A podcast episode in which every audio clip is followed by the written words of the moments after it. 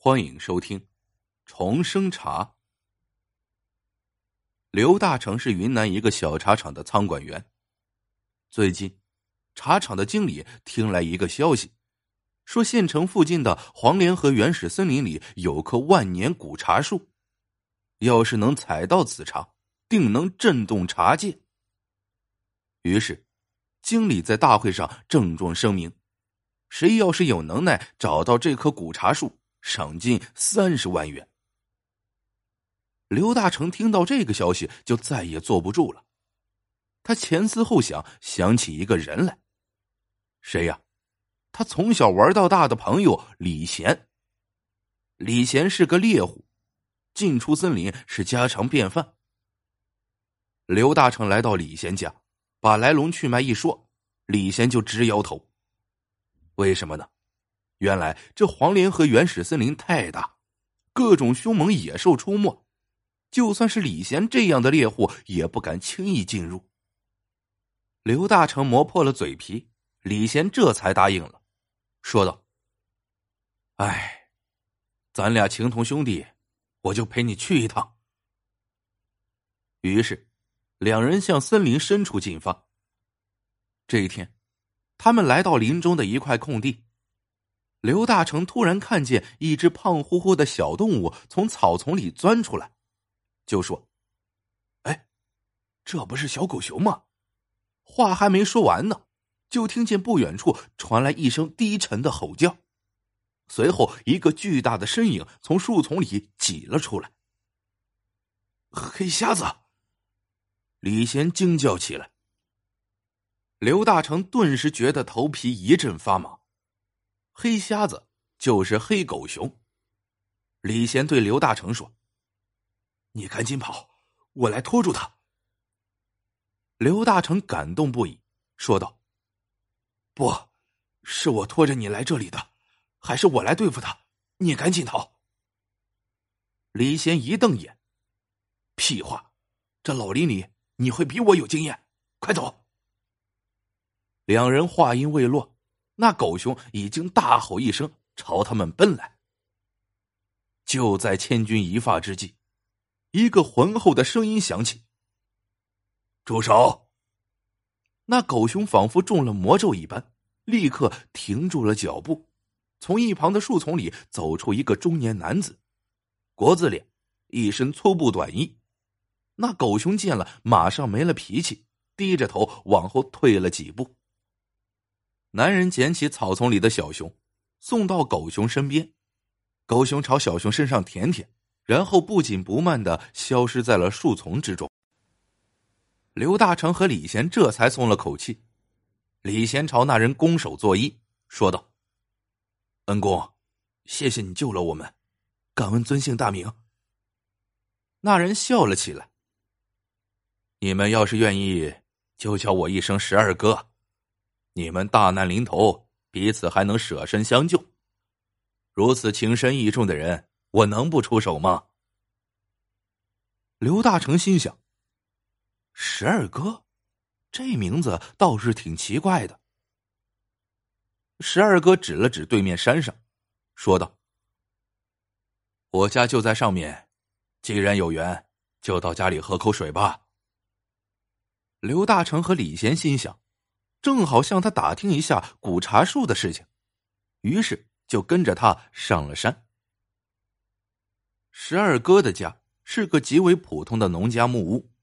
进入正屋，十二哥先让他们在旁边凳上坐了，自己点了三支香，对着中墙恭恭敬敬的做了三个揖，再把香插到了香炉里。刘大成感觉很奇怪，因为中墙上没有神灵画像。仅仅贴了一张黑不溜秋的皮，也不知经过了多少岁月，根本看不清是什么东西。唯一能辨别的是皮上有一双干瘪的眼睛。说来奇怪，刘大成老是觉得那双眼睛在盯着自己看。随后，十二哥给他们一人斟了一杯茶，问道：“看你们不像是来游玩的吧？”李贤点点头，说道：“不瞒十二哥，我们进山是为了找一棵万年古茶树。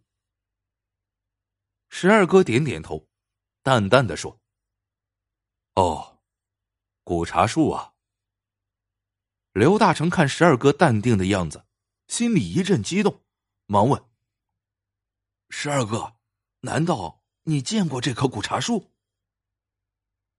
十二哥仿佛看穿了他的心思，呵呵一笑，说：“原来你们差点把自己的小命搭进去，就为了一棵破树。”刘大成有些恼怒，说道：“这不是破树，这是……”他本来想说这是三十万元钱，但是话到嘴边又咽了回去。李贤替他回答道。我哥哥打工的茶厂不景气，就指望着靠这棵古茶树给翻本呢。十二哥摇摇头。整个茶厂靠一棵茶树就能起死回生？刘大成有些不服气，刚想说什么，就听十二哥说道：“小伙子，如果你们有兴趣，我就讲个故事给你们听吧。”这个故事的名字叫做重生茶，这重生茶呀，可比你们要找的古茶树金贵的多哟。话说光绪年间，八国联军打到北京，慈禧太后受惊，引发头疼症，寻遍宫中御医，无人能治，最后请来当时鼎鼎大名的神医喜来乐，经过一番悬丝诊脉，他叹道。太后乃是心气逆乱，心无所依，神无所归。若要安神，非重生茶不可。喜来乐画了图，说此物只有云南雪山顶上鸟不敢飞的地方才可生长，凡人得遇起死回生，实为罕见的神药。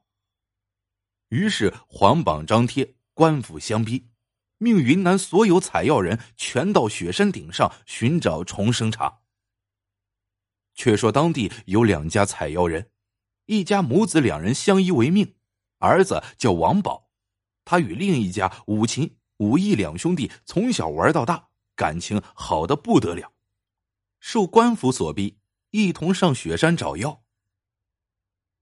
也是王宝运气好，居然被他在一处悬崖边找到了。未是真假，他取下一片叶子含在舌下，顿时感觉精神振奋不已。他急忙叫来武士两兄弟，三人合力把重生茶挖了出来。武琴说：“此物如此神妙，何当受我们一拜呀？”王宝一听有道理，也没有多想，跪下就拜。不料那武琴居然在他身后挥起药锄。两三下就把王宝脑袋砸开了花。不料苍天有眼，几个时辰后，王宝竟然又活了。他醒过来时，天色已晚，摸摸脑袋，被砸开的伤口居然合拢了。他这才想起，自己舌根下还压着那片叶子，定是重生茶的叶子发挥神效，让他大难不死。他站起来，踉踉跄跄的往前走，却看到武琴的尸体就在不远处，已经冻得硬邦邦的。他虽然觉得奇怪，但头疼的不行，也顾不得那么多，只想尽快赶回家去。王宝摸索着回到村里，已经是第二日早晨。待他找到娘亲，娘亲一把抱着他，大哭起来：“宝儿呀！”娘以为再也见不到你了。五一回来，说你和他大哥都失足掉下了山谷，尸骨无存了。